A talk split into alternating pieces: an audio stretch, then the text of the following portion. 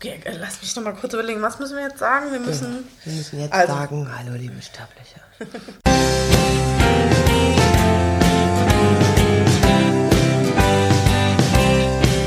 Wir werden alle, alle sterben. Die Erde wird sich auch ohne uns weiter drehen. Wir werden alle, alle sterben. Endlich! Wir reden über den Tod. Hallo liebe Sterbliche, das ist eine Folge vom Endlich Podcast, der ihr hier äh, lauschen könnt und zwar Endlich zu zweit. Da sitze ich, ich bin Susanne und neben mir sitzt Caro, hallo. Also endlich zu zweit, ich sag's noch mal kurz, da geht's darum, dass Caro und ich uns unterhalten über Trauer, das Sterben, den Tod, alles was damit zusammenhängt Und was uns so beschäftigt. und was uns gerade aktuell so beschäftigt, genau. Und heute haben wir uns gedacht, könnten wir mal über die körperliche Seite der Trauer reden. oh ja, unbedingt. Ja, und ja, aber vorher, bevor wir das machen, hat Caro noch ein paar Worte zu sagen. Ja, also zum einen wollte ich noch mal kurz zurückblicken auf Endlich Live. Oh, das war so aufregend. Wir haben unseren zweiten Live-Podcast hinter uns gebracht. Und zwar live aus der Buchkönigin in Neukölln. Yeah. Mit Zu- Lucy Fricke. Mit Lucy Fricke und es waren 48 Stunden Neukölln. Es war 48 Stunden Neukölln, es war voll. Äh, Die Buchkönigin war bis auf den letzten Platz besetzt. Wir haben den Hut rumgehen lassen und haben tolle Spenden bekommen und hatten einen fantastischen Abend. Ja, und es war super heiß und ich habe zwei Schnaps getrunken und war, hatte richtig einen Sitzen. Aber erst danach. Erst danach, ja, ja. immer erst danach. Und Obwohl man auch ganz gut betrunken über den Tod reden kann, finde ich. Ja, das finde ich auch. Dann wird's halt ein bisschen abseitiger manchmal. Oh, und wir haben Spen Spender kennengelernt, oder? ja, genau. Das war echt aufregend. Leute sind auf uns zugekommen und haben gesagt, hey, haben die das gesagt? Haben die gesagt? Ja. Wow. Ja, die haben sich zu erkennen gegeben als äh, großzügige Spender. Und darüber haben wir uns total gefreut. Und apropos Spenden, da können wir jetzt direkt weitermachen. Eine Ähm, Überleitung. Das ist eine, eine, Eine Sahnehäubchen-Überleitung. Weil wir ja uns über Spenden finanzieren und ich einfach wie immer darauf hinweisen will, dass wir total glücklich darüber sind, wenn wir neue Spender äh, bekommen, die uns einmalig oder monatlich unterstützen, weil wir mit unserem Podcast kein Geld verdienen und auch keine Werbung schalten wollen und einfach unsere laufenden Kosten damit decken. Und ich kann es ja immer noch nicht glauben, dass das wirklich so ist, dass es einfach Leute gibt, die uns unterstützen, weil sie das toll finden und weil sie uns gerne hören. Aber das ist so. Ja, ich finde es auch unglaublich. Es ist wirklich wahnsinnig. Manchmal wache ich toll. nachts auf und denke da dran. dann denke ich dran, dass das, äh, dass das Leute gut finden, was wir hier machen und dann freue ich mich ein bisschen. Ja, mich rührt das auch total. Mhm. Genau, und wenn ihr das machen wollt, wenn ihr uns unterstützen wollt, könnt ihr auf unsere Seite gehen, endlich.cc. Da gibt's eine Seite, wo ihr das alles nachlesen könnt. Ihr könnt einfach über PayPal mit einem Klick einmalig spenden oder ihr könnt auf unsere Steady-Seite gehen. Da gibt's tolle kleine Pakete, äh, wo ihr uns monatlich schon ab einem Euro unterstützen könnt. Und dafür gibt's große Liebe von uns zurück. Ganz mega, mega big love. Genau. Ja, ähm, Und jetzt geht's schon los. es geht schon los. Mitten rein ins wilde Thema.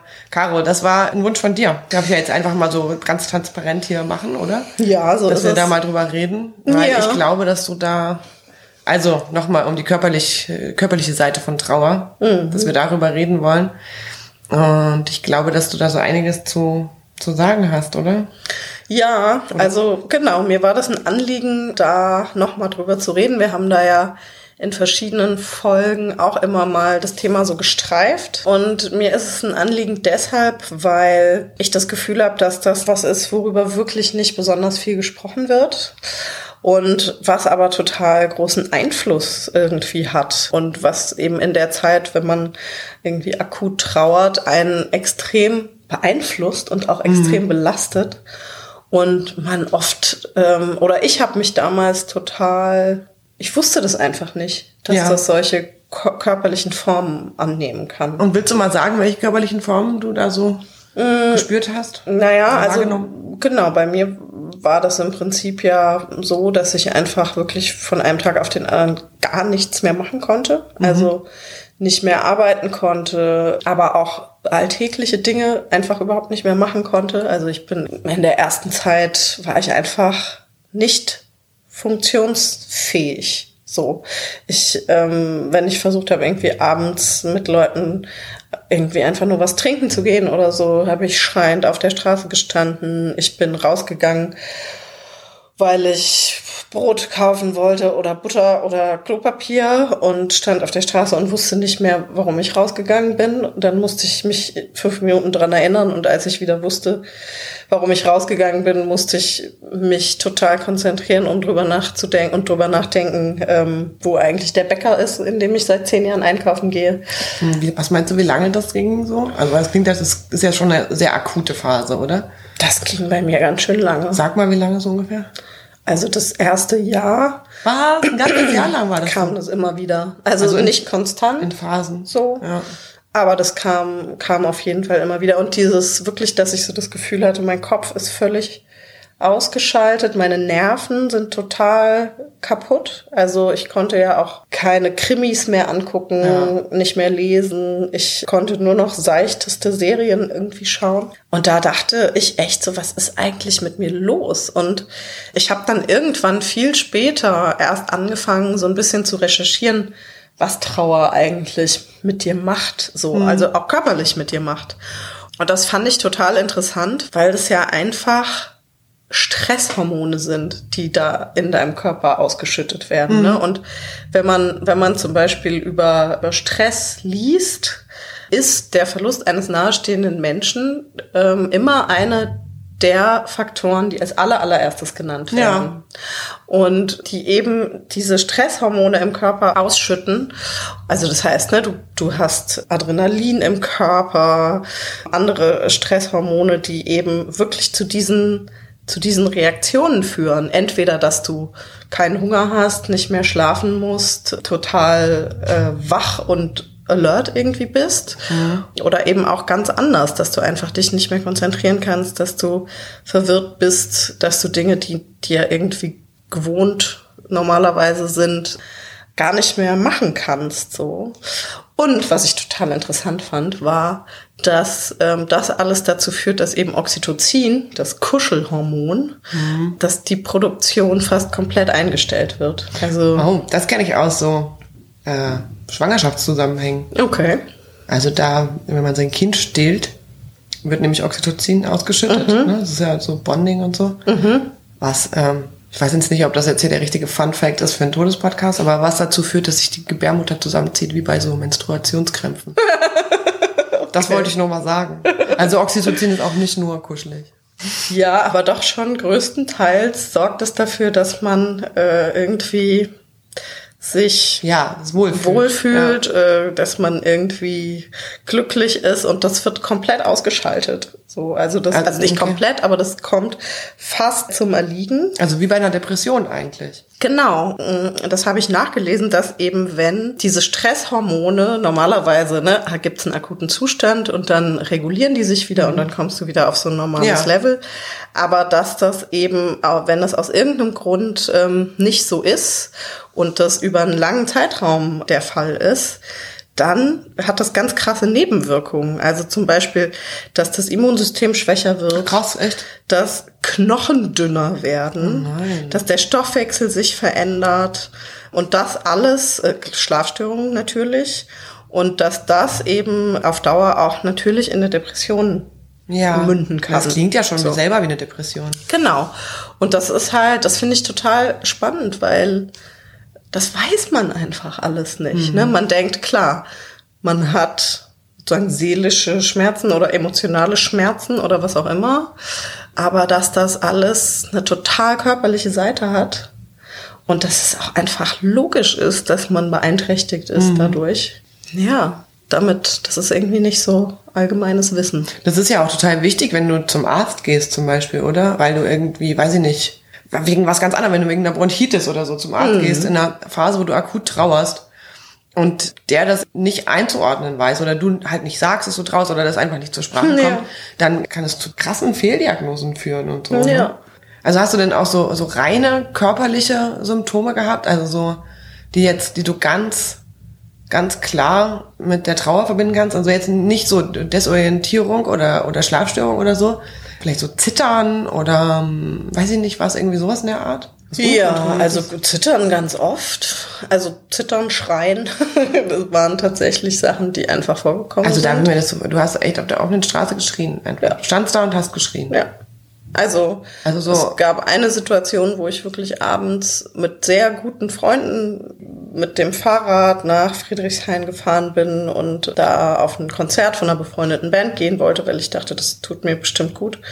Und ich habe schon auf dem Weg dahin gemerkt, äh, genau, ich habe angefangen zu zittern, ähm, hatte so komische Flashbacks, äh, so komische Erinnerungsfetzen an alle möglichen Sachen. Und als ich da angekommen bin, habe ich auf der Straße gestanden und geschrien. So. Und hab, und du weißt dann halt einfach überhaupt nicht, was mit dir los ist. Ich meine, wann passiert das schon mal? Ja, nie. Nee. Wie haben deine Freunde reagiert? Naja, die wussten ja alle, was los ist und so und haben sich um mich gekümmert und ich bin dann einfach irgendwann, nachdem ich mich ein bisschen beruhigt hatte, wieder nach Hause gefahren. Und was ich schon auch hatte, war eben dieses, ja gut, ich finde, da sind die Grenzen halt auch fließend zwischen was ist eigentlich körperlich und was ist äh, psychisch, aber eben dieses nicht funktionieren und ganz viel im Bett liegen müssen. Und ähm, ich musste ganz viel schlafen. Also bei mir war das nicht so, dass ich schlaflos war, sondern ich habe eigentlich rund um die Uhr schlafen müssen und konnte nichts machen. Ich habe eigentlich wirklich rund um die Uhr Serien geguckt. Ja. Und das ist vielleicht auch so ein Eskapismus, oder? Um rauszukommen aus, Ja, aus deinem Kopf. zumindest, zumindest der Versuch dessen. Ja, ja. Ich weiß nicht, ob es Eskapismus ist ja, glaube ich, immer. Als wenn sich jemand, bei dem Eskapismus geglückt ist, mal melden kann. ja, dann wüsste ich gerne das Rezept. Ja, krass. Ja, ich meine, wir haben ja schon öfter darüber geredet und ich äh, wusste natürlich, dass das bei dir so ist. Und als du das Thema vorgeschlagen hast, habe ich auch gedacht, äh, dazu kann ich vielleicht einfach gar nichts sagen. Aber das stimmt voll nicht. Und ich hatte ja schon mal erzählt, dass ich immer so eher so Kummerknotenanfälle hatte. Ja. Also die phasenweise getriggert oder auch ungetriggert einfach irgendwann aufgetreten sind. Und die waren super krass körperlich. Also die waren halt immer so, dass mir übel war, dass ich komplett nichts mehr essen konnte, dass ich so Brustbeklemmungsgefühle hatte und nicht so richtig atmen konnte. Ja, das kenne ich auch. Das ist krass, oder? Ja, dass dir so die Luft Man hat das wegbleibt. Gefühl, man kriegt keine Luft. Ja. Ja. Und dann natürlich so Klassiker, Kreislaufschwächen und so. Also ich äh, drohe ja ständig, wenn irgendwas ist, äh, in Ohnmacht zu fallen. okay. Ähm, und das war, das war da immer ganz krass. Und dann habe ich halt auch so angefangen zu zittern und so und habe schon gemerkt, mir wird schwarz vor Augen, ich muss mich hinsetzen. Also solche Sachen. Was ja schon Durchaus körperlich. durchaus ist. körperlich ist. Ja, daran habe ich mich erinnert. Aber das war halt oft und, und verstärkt in diesen, ich nenne die mal diesen Schockphasen, so wenn man es gerade erfahren hat und die so zwei, drei, vier Wochen danach Ja. wo man sich wirklich in so einem, also ärztlich korrekt ist das ja wohl nicht mit Schock, weil das ein anderer Zustand ist. Ich habe geguckt, was ist es? Eine, eine akute Belastungsreaktion. Ja. Ja. Also die man dann so zeigt, wo man halt irgendwie völlig neben sich steht. Und diese Emotionsschwankungen sind da auch irgendwie so ein Teil davon, dass man in einem Moment völlig außer sich ist und dann im nächsten völlig teilnahmslos. So ins Leere starren hatte ich auch ganz oft. Ja. Und dann ist mir noch eingefallen, was auch so ein bisschen auf der, also so ein bisschen dazwischen liegt, dieses sinnlose Handlungen ausführen. Kennst du das auch? Hm, Sag mal genauer, in welchen, in welchen Situationen? Ne, das war, ich kann mich halt vor allem an diese eine Sache erinnern, als diese Polizisten da waren und mir gesagt haben, dass mein Bruder sich das Leben genommen hat. Da habe ich die ständig und immer gefragt, ob sie Tee trinken wollen. und ich bin auch immer zu in die Küche gegangen, habe angefangen, Tee vorzubereiten, habe mich dann wieder hingesetzt, weil ich es dann wieder vergessen hatte. Also diese Teesache, das war wirklich so eine krasse Fixierung von mir und ich wollte unbedingt, dass die Tee trinken. Die haben natürlich immer gesagt, sie dürfen nicht und so weiter, aber ich könnte ja mal in die Küche gehen und mir einen Tee machen. Und das war so eine Schleife, in der wir da irgendwie so hingen, aber die haben immer mitgemacht. Das fand ich krass. Naja, ich glaube, aber das sind halt auch so Dinge, an denen man sich festhält, ne? Das sind so Fixpunkte, irgendwie, an denen man sich festhält, weil man ansonsten wahrscheinlich untergehen würde. Ja. Und ähm, ich glaube, das gibt's ganz viel. Also was ich ganz interessant auch finde, ist, das hat Sarah von den Sarggeschichten neulich mal wieder getwittert, dass sozusagen Leute in akuten Schockzuständen, zum Beispiel wenn ihnen die Nachricht überbracht wird, dass jemand gestorben ist, dass die 80 Prozent dessen, was ihnen gesagt wird, einfach nicht verstehen. Ja. So, also dass das Gehirn wirklich in dem Moment nicht fähig ist, 80 Prozent dessen, was da an Informationen kommt, zu verarbeiten. Ist doch auch irre. Das ist völlig irre. So eine Wahrnehmungssperre oder wie so Scheuklappen fühlt man. Ja. ist ja in so einem Tunnel dann drin. Ja. Man kann es einfach ja, daran kann ich mich auch gut erinnern, an, an dieses Gefühl. Und also gerade dieses Zittern, muss ich sagen, ist was, was ich auch immer wieder erlebe. Also das habe ich ja neulich schon mal erzählt, ne, dass ich jetzt an dem Todestag von Stefan äh, da auf diesem Konzert war bei ZSK und Ja. plötzlich angefangen habe, wie bescheuert zu zittern und nicht mehr aufgehört habe. So. Und da muss ich auch gerade an, an die Situation denken, ähm, damals während der Beerdigung, das war tatsächlich so, so sowas habe ich noch nie erlebt. Ich bin da hingegangen und meine Mutter war dabei, ähm, weil die gerne irgendwie mitkommen wollte und äh, mich unterstützen wollte. Und dann waren da, standen da Stefans Freunde vor dieser Kapelle und ich habe eben einen nach dem anderen umarmt und meine Beine haben so krass gezittert, aber man kann überhaupt nicht mehr zittern sagen. Die haben wirklich Geschlackert. Die, ja, die haben geschlackert, als stünde jemand unter mir und hätte an meinen äh, an meinen Beinen so rumgeschlackert. Eine Rüttelplatte. Wirklich. Wow. Das war und ich habe die ganze Zeit, ich weiß noch, ich habe die ganze Zeit gedacht, die denken doch, ich fake das, weil das so verrückt, also weil mir es so verrückt vorkam und weil ich es nicht unter Kontrolle hatte und sowas noch nie in meinem Leben erlebt habe. Ich habe die ganze Zeit gedacht, die müssen denken, ich bin verrückt. Dass man sich in so einem Moment dann noch Gedanken darum macht, was die anderen Leute von einem denken, oder? Ja. Das sollte man wirklich abschaffen. Naja, aber ich glaube, das ist halt, weil man in dem Moment so sich nicht unter Kontrolle hat, weißt du, dass man, man versteht das ja selbst nicht. Also ich habe in dem Moment gedacht, das kann doch nicht wahr sein, was hier gerade, also ich hätte es selbst nicht geglaubt, wenn ich es nicht gespürt hätte, weißt du? So, oh Gott, das ist schon ganz schön verrückt. Und was ich auch, ähm, woran ich auch immer mal denken muss, ist in unserer Trauerfolge mit Julia. Das war ja ganz am Anfang von unserem Podcast. Ja, ne? das war war die dritte, zweite, dritte. dritte Folge, Ja, glaube ich. Da hat sie uns ja erzählt, dass sie zwei Jahre lang Durchfall hatte, ne? Stimmt. Ja, stimmt. Also, dass sie so, dass ist ihr das so ganz krass ja. auf die Verdauung geschlagen hat. Ja, das ist auch heftig. Mhm. Also ich habe mich auch noch an eine Sache erinnert, das war auch kurz nachdem mein, dass, äh, mein Bruder sich das Leben genommen hat. Da war ich mit den Kindern unterwegs und wir wollten an den See fahren. Also eigentlich, das muss so ein Monat oder zwei Monate danach gewesen sein. Ähm, und wir standen im Stau. Das ist die ganze Story. Äh, Und ich bin völlig ausgeflippt in dem Auto, weil es ist, äh, ich mich so eingesperrt gefühlt habe. In diesem, und das Gefühl hatte, ich komme da nicht raus und ich bin wirklich völlig ausgeflippt. Ich hatte mich nicht mehr unter Kontrolle. Ich habe da ähm, so äh, Zitteranfälle und äh, schweres Atmen und keine Luft mehr gekriegt und so weiter. Einfach nur, weil es nicht voranging. Weil wir da so festhingen. Wahnsinn. Das fand ich so krass und daran habe ich mich wirklich äh, erst äh, wieder gerade erinnert, als ich darüber nachgedacht habe, was denn mir zu Körperlichkeit und Trauer einfällt, weil ich das damals auch meiner Therapeutin nämlich erzählt hatte und die gesagt hat, ja, da muss man sich ja jetzt nicht wundern. Das wäre ja, das wäre ja ganz klar, dass so feststecken im Moment halt einfach nicht geht, weil das halt kaum auszuhalten ist. Ja. Man muss weg von da, wo man gerade ist. Ja, man muss immer in Bewegung bleiben. Und das ist ja tatsächlich auch ein Muster bei mir, ne? Mit dieser Überaktivität und so. Das ist ja auch eine Form, darauf zu reagieren. Dann möglichst viel irgendwelche Sachen machen und schön immer in Bewegung bleiben, damit, genau, damit man nicht da stehen bleibt, wo man gerade ist, weil das ist nicht gut auszuhalten. Ja, also zum Thema in Bewegung bleiben, das war bei mir ja auch so, dass ich, also sagen, ich hatte ja nur eine einzige Regel in, in dieser Zeit und das war, also wenn ich das Gefühl habe, jetzt gehe ich unter, dann muss ich raus und mich bewegen und laufen irgendwie. Und ich bin ja wie wild durch Berlin gelaufen, die ganze Zeit. Also So. spaziert oder richtig gerannt? Nee, spazieren. Also ich Ja. bin spazieren gegangen, aber stundenlang. Also wirklich auch unglaubliche Strecken und auch, also manchmal ganze Tage lang, manchmal fünfmal am Tag immer wieder, weil das ansonsten nicht auszuhalten war. Und ich glaube, dass das auch viel mit den Stresshormonen zu tun hat. Also auch okay. Adrenalin zum Beispiel Ja. ist ja auch was, was im Prinzip nur durch Bewegung abgebaut werden kann, wenn ich das richtig in Erinnerung habe. Und das Ah, echt? Bei mir geht es immer mit Alkohol. Vielleicht. Aber ich glaube, Bewegung ist auf jeden Fall was, was bei Adrenalin hilft. Und das macht natürlich total Sinn, ne? Dass das dann, dass du da eben, aber eben nur in dem Moment, in dem du das auch als körperliche Reaktion Ja. begreifst. Ja, ja. So. so. Regelmäßigkeiten bringen nicht viel. Aber da gibt's doch auch so ganz interessante Sachen, so Bewegung und Trauerbewältigung. Und Mhm. so gibt's da nicht so eine, auch so einen Twitter-Account, meine ich.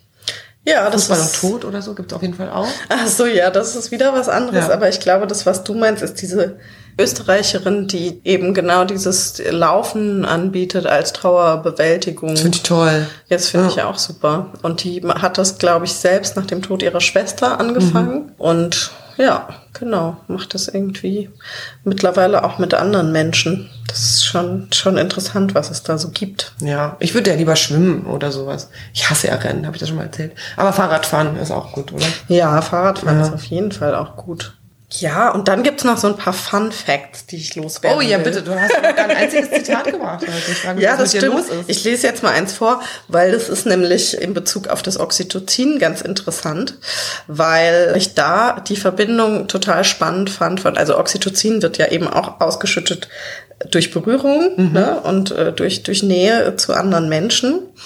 Und da habe ich gelesen, dass daher natürlich auch diese ganzen Dinge, jemanden an der Hand nehmen, jemanden über den Rücken streicheln, also jemanden umarmen, also alle diese Nacken Dinge, fassen. die du tust, äh, wenn du jemanden tröstest, hat halt eben auch mit diesem, mit diesem körperlichen, mit diesen körperlichen chemischen Prozessen zu tun. Toll. Und da habe ich eben gelesen, das lese ich jetzt mal vor. In Trauer werden Stresshormone ausgeschüttet, die die Produktion von Oxytocin fast vollständig zum Erliegen bringen, dem sogenannten Kuschelhormon. Obwohl dies eine Selbstverständlichkeit zu sein scheint, ist es doch von Bedeutung, denn ein hohes Maß an Stresshormonen korreliert stark mit einer klinischen Depression. Könnten körperliche Berührungen für Menschen in der Trauerarbeit biologisch notwendig sein? Wenn ja, ist dies ein Aspekt des Erholungsprozesses, den Hinterbliebene nicht allein bewältigen können. Es ist ein Ausdruck liebender Zuwendung, jemanden bei der Hand zu nehmen, dem Trauernden oder Leidenden die Hand zu streicheln. Und ja, irgendwie macht das ja auf eine komische Art Sinn. Aber fänd- fändest du das gut, wenn dir jemand deine Hand nimmt und deine Hand streichelt, wenn du gerade... Naja, es kommt auf, drauf an, wer das ist. Ja. Aber ich fand das total wichtig in, in verschiedenen Situationen, dass mir da Menschen nah waren, ja. Ja. Oh, ich bin da manchmal so hölzern, was sowas so angeht. Ne? Ich finde das manchmal, also es gibt so eine, so eine ganz feine Linie da bei mir, die man. Na, aber du denkst da auch immer an irgendwelche Leute, die irgendwelche Grenzen überschreiten. Bei dir, du hast ja zum Beispiel Kinder, die das machen. Ach, das stimmt total, ja, die Kinder. ja, das ist toll. Ja, das ist immer, immer gab es immer ein Kuschelangebot. Mittlerweile ist es ja auch ein bisschen vorbei, aber Ja. das, äh, das ist was sehr Nettes, das stimmt. Aber andererseits macht es einen halt auch, wenn man Kinder hat und trauert, nicht so frei, ne? Weil du kannst halt nicht einfach rausgehen, wenn es dir nicht gut geht oder so.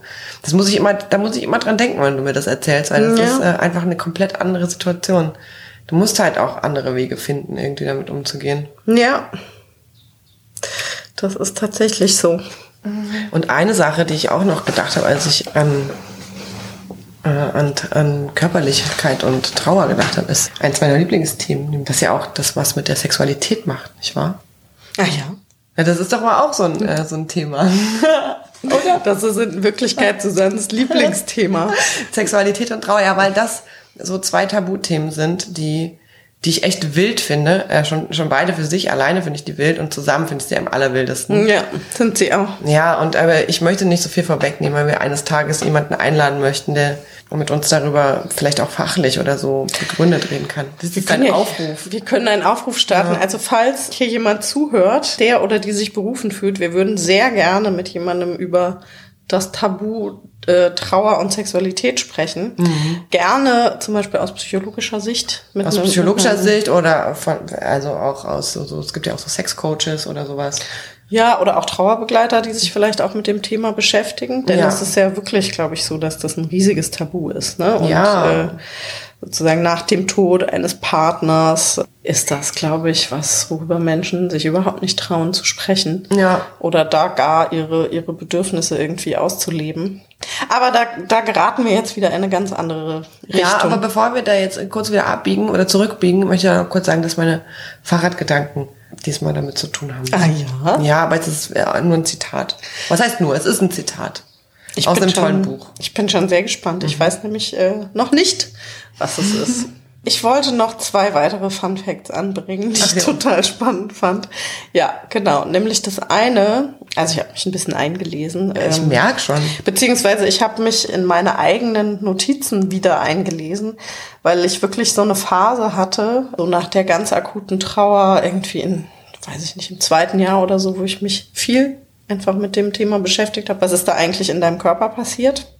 Und also da fand ich auch wahnsinnig interessant, dass Studien ergeben haben, dass sozusagen im Gehirn dasselbe Hirnareal angesprochen wird, wenn man emotionale Schmerzen verspürt oder wenn man körperliche Schmerzen verspürt. Also das heißt, dass wirklich im MRT komplett dieselbe Hirnregion rot leuchtet, ob jetzt äh, man jemandem emotionale Schmerzen zufügt oder körperlich. Ist doch krass. Das sind die gleichen Muster, ja. Ja. Ja, und das wird ja trotzdem immer noch so äh, völlig Ja. getrennt gesehen und behandelt. Ne? Also auch die, also auch sozusagen körperliche Krankheiten und, und psychische Krankheiten, das sind ja auch immer noch Dinge, die so völlig getrennt voneinander angeschaut werden. Bei zweiterem soll man sich einfach mal zusammenreißen. Genau. Jetzt reiß dich doch mal zusammen. Hast du jetzt nicht mal genug. Muss doch jetzt mal wieder gut sein. Und du musst doch nach vorne gucken. Und die Zeit wird schon heilen. genau, die, die Zeit heilt, heilt alle Wunden. Ah, da habe ich auch was Interessantes gelesen über die Zeit, über das Zeitempfinden in der Trauer, dass man, manche Leute in der akuten Trauer das Gefühl haben, dass die Zeit überhaupt nicht vergeht. Und das kann ich auch, da kann ich mich auch gut dran erinnern, dass ich das Ja. alles so in Zeitlupen, in Zeitlupenschnelle oder Langsamkeit, Geschwindigkeit. Geschwindigkeit, das alles in Zeitlupengeschwindigkeit gesehen habe. Mhm. Also so, so bestimmte Sachen, wie das Ausräumen der Wohnung meines Bruders oder so. Ja. Das ist einfach so unglaublich ausgedehnt die, in meiner Erinnerung und auch war das da in meiner Wahrnehmung, wenn andere Sachen halt dann völlig zusammengeschrumpft sind. Also Ja, das war bei mir auch so. Also die Zeit hat plötzlich völlig andere Relationen bekommen, als sie das vorher jemals hatte. Und ich habe auch, also die zwei Jahre nach Stefans Tod waren für mich wirklich wie Jahrzehnte. Also Ja. wirklich, das hat sich für mich angefühlt, als hätte ich 10, 20 Jahre lang mich damit auseinandergesetzt Ja. und beschäftigt Ja. und so. deswegen ist es auch völlig bescheuert zu Leuten zu sagen, dass die Zeit, dass es mit der Zeit schon besser werden würde, weil Zeit ist kein, äh, ist, ist nichts, auf was man sich verlassen kann, wenn man trauert. Ja, das würde ich so rigoros tatsächlich nicht formulieren. Ich finde schon, dass die Zeit was ist, auf was man sich verlassen kann. Also ich habe zumindest die Erfahrung gemacht, dass die Zeit wirklich hilft. Nicht, weil die Trauer weggeht, aber weil du lernst damit zu leben und weil du dich daran gewöhnst und weil du dich an den Schmerz gewöhnst und weil du dich daran gewöhnst zu, zu wissen, dass es bestimmte Trigger gibt und dass es bestimmte Zeiten gibt, in denen es dann wieder akuter ist und so weiter und so fort. Und ich finde schon, dass es mit der Zeit leichter wird.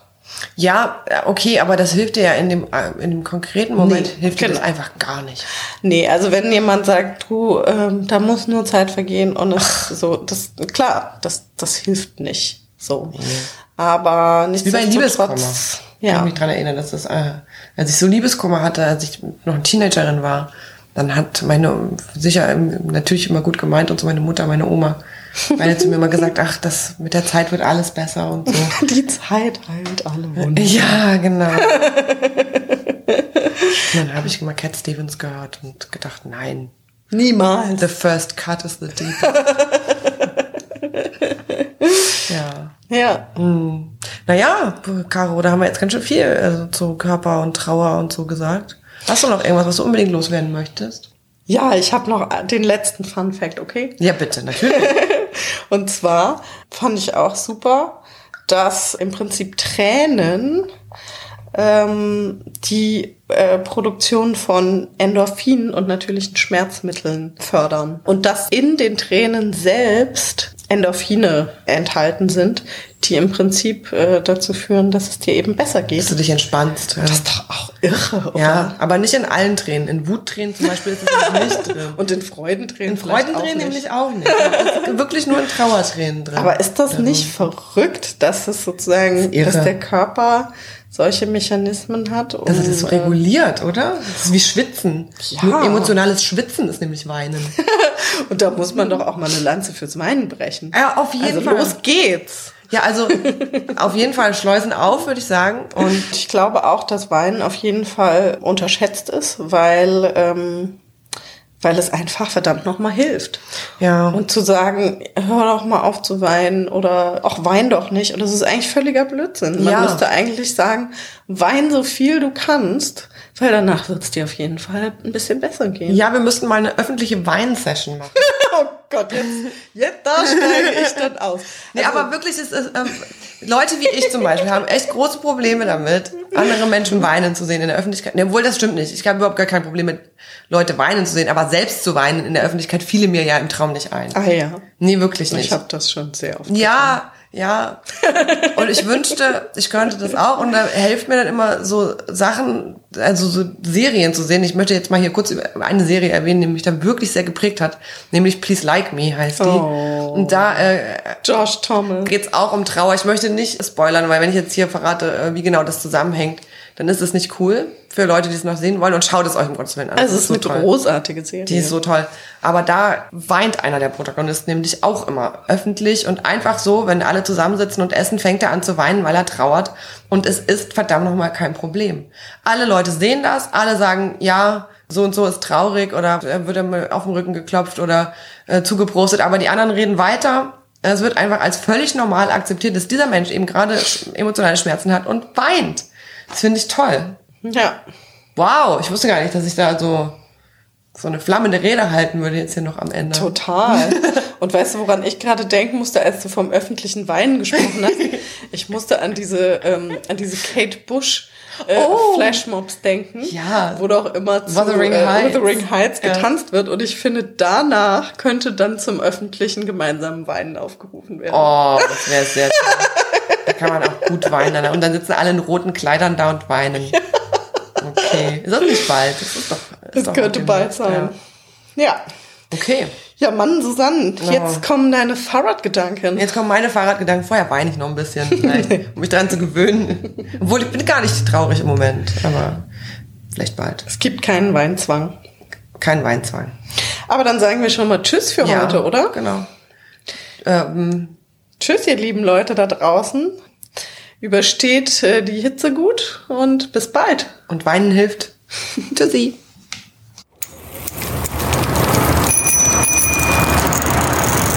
Fahrradgedanken. Meine Fahrradgedanken sind ein Zitat aus Cincy Clemens Buch. Das heißt, was verloren geht. Und darum geht's um den Tod ihrer Mutter und die anschließende Trauer.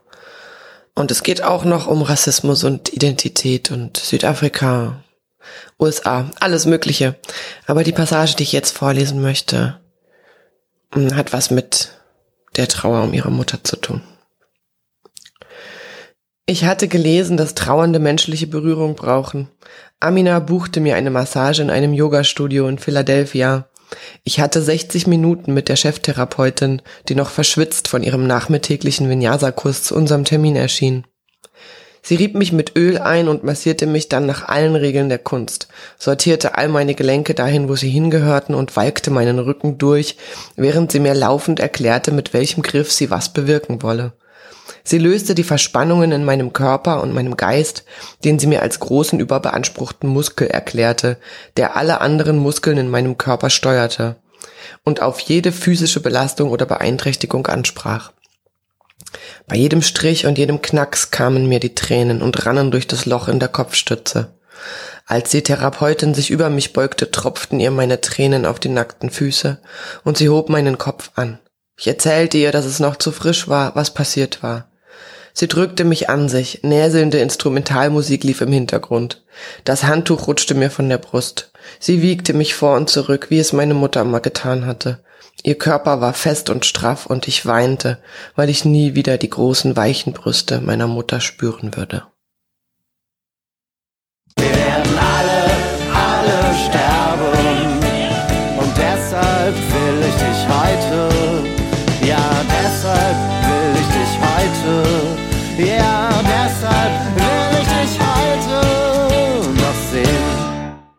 Endlich.